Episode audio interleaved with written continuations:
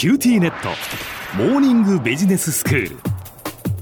今日の講師はグロービス経営大学院の広瀬聡先生です。よろしくお願いいたします。よろしくお願いします。先生今日はどういうお話ですか？はい。経営戦略っていう言葉について少し考えてみたいと思います。はい、えー、年度も後半に入ってくるといよいよ新年度からの経営計画を作りましょう。そういった声もこれから徐々に冬にかけて出てくるんではないかと思います。うんで私はかつて経営コンサルタントというお仕事をいただいていろいろな会社の経営計画づくりに関わらせていただきました。で同じ経営計画でも会社によって考え方作り方随分違ってるなそのように思います。あやはりそうなんですね、うん、ある会社では今後数年間にわたってどのような会社でありたいのかどのようにして社会に貢献していこうと思うのかそうしたビジョンミッションバリューみたいなところですかね。そういったことを明らかにすることで、経営計画を作ろう、経営戦略を作ろうという会社もあります。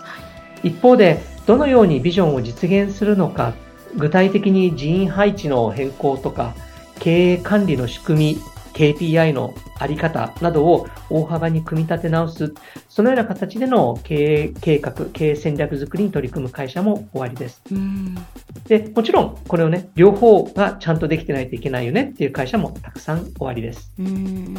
で、作り方っていろんな方法が他にも見方としてはあります。例えば、トップ経営者、創業者の目指す姿をより明確にして、そこからできてくる経営計画、経営戦略もありますし、あるいは市場環境、顧客ニーズっていうものを抑えて、そこに沿う会社のあり方というものを作り上げるという方法もあります。さらに言えば、スタッフの皆さん、現場にいらっしゃる皆さんが、どのような会社を自分たちは作りたいのか、でそういったことをしっかりと耳を傾けるっていうことに重点を置いた計画もあると思います。で、もちろん今申し上げたものは排他的なものではなくて、それぞれがある程度混在して出来上がっていく。でも会社によってその重み付けが違うっていうのが、えー、経営戦略、経営計画っていうことではないかなと思います。はい。で、何よりも大切なことは、できた経営計画、経営戦略に対して経営陣とスタッフの皆さんが本気でこれを実現しようと考えるのかということではないかと思います。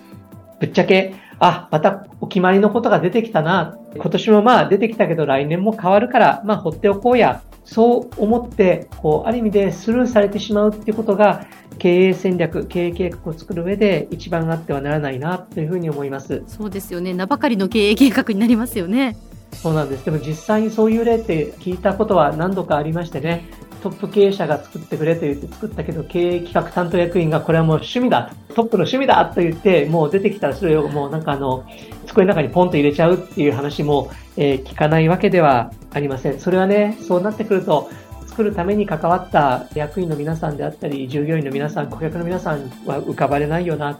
とても残念だなというふうに思ったりします。そうですね。まあただ先生、その経営計画ってまあ非常に重要なものだというのはこうわかるんですけれども、これだけその時代のこう変化が激しいと言いますか、まあ特にこのデジタルトランスフォーメーションのこの時代において、中長期的な経営戦略って本当に必要なのかなっていう声もあると思うんですよね。まさにそうだと思います。さすがです。そのような議論は確かにあるんですよね。特にこのデジタルトランスフォーメーションと言われている時代に3年から5年といった形で中長期の経営目標を追いかけている。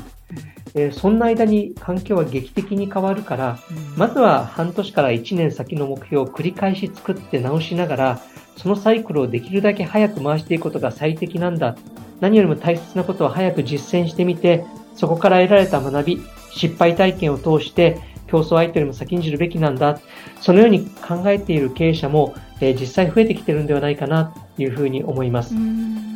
究極これはあの正解のない議論で、えー、えー、あなたがどういう世界で今お勤めですか？っていうことによって決まってくるんじゃないかなというふうに思っています。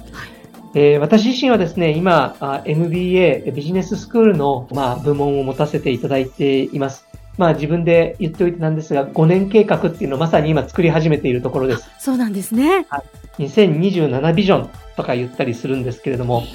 これあの、やはりですね、お客様である学生の皆さんが、いろいろなこう調査をして、どの学校に自分の人生をある意味で委ねようか、そして何を学び、どういう人的関係を作り、どういうふうにそこでこう将来へ向けた志を作っていこうかっていうことを何年もかけて真剣に考え、そして2年間以上、2年から3年、4年かけて卒業されていくんですよね。そういう方々を扱う以上は、何かこう、1年で予定が変わるとか、計画、環境が変わるというよりも、しっかりと学生の皆さん、あるいは卒業生の皆さんが思い描く望ましい学校の姿、そして向き合う社員の方々がこういう学校でありたいと思う姿、それをですね、しっかりと考える、そしてそれをですね、よりどころとして、難しい時、苦しい時の判断のよりどころとして思い浮かべられるようなビジョン、こういう学校を作りたいんだから頑張ろうよと思うような、そういった計画を作るべきではないかというふうに思っています。なので、経営計画っていうのは作る必要がある業界においては作る必要があるというふうに考えています。で、じゃあ、どういうふうにこう作る上で気をつけなきゃいけないのかっていうこと。まあ、先ほども申し上げてきたことなんですけれども、お客様が何に満足をして、何に課題を感じているのか、そこをしっかりと理解をするっていうことだと思いますし、はい、やはり私たちもコロナの前はリアルにフェイス2フェイスで会うことに価値を持ってきましたけれども、うん、今はいかにオンラインでも温かい関係を、人間関係を作るのかっていうことをとても気にされています。そして最近またコロナが明け始めてきて、今度はいかにフェイス2フェイス、顔顔で会う場をたくさん持てるかっていうのを求め始めてきている。そんな風に感じます。うんこういうやはり人に関わる部分はデジタルトランスフォーメーションの時代でもやっぱり変わらないものは変わらないんではないかなというふうに思います。はい、では先生、今日のまとめをお願いいたします。はい。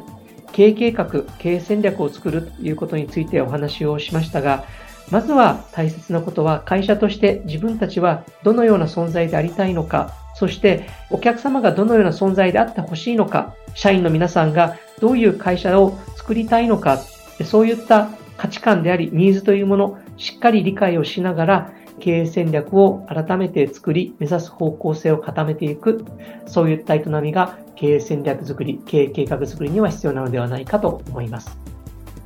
今日の講師はグロービス経営大学院の広瀬聡先生でした。どうもありがとうございました。ありがとうございました。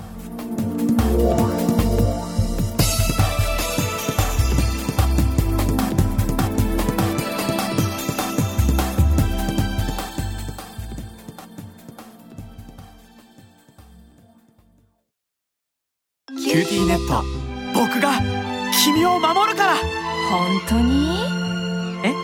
コンピューターウイルスやフィッシング詐欺からは？え？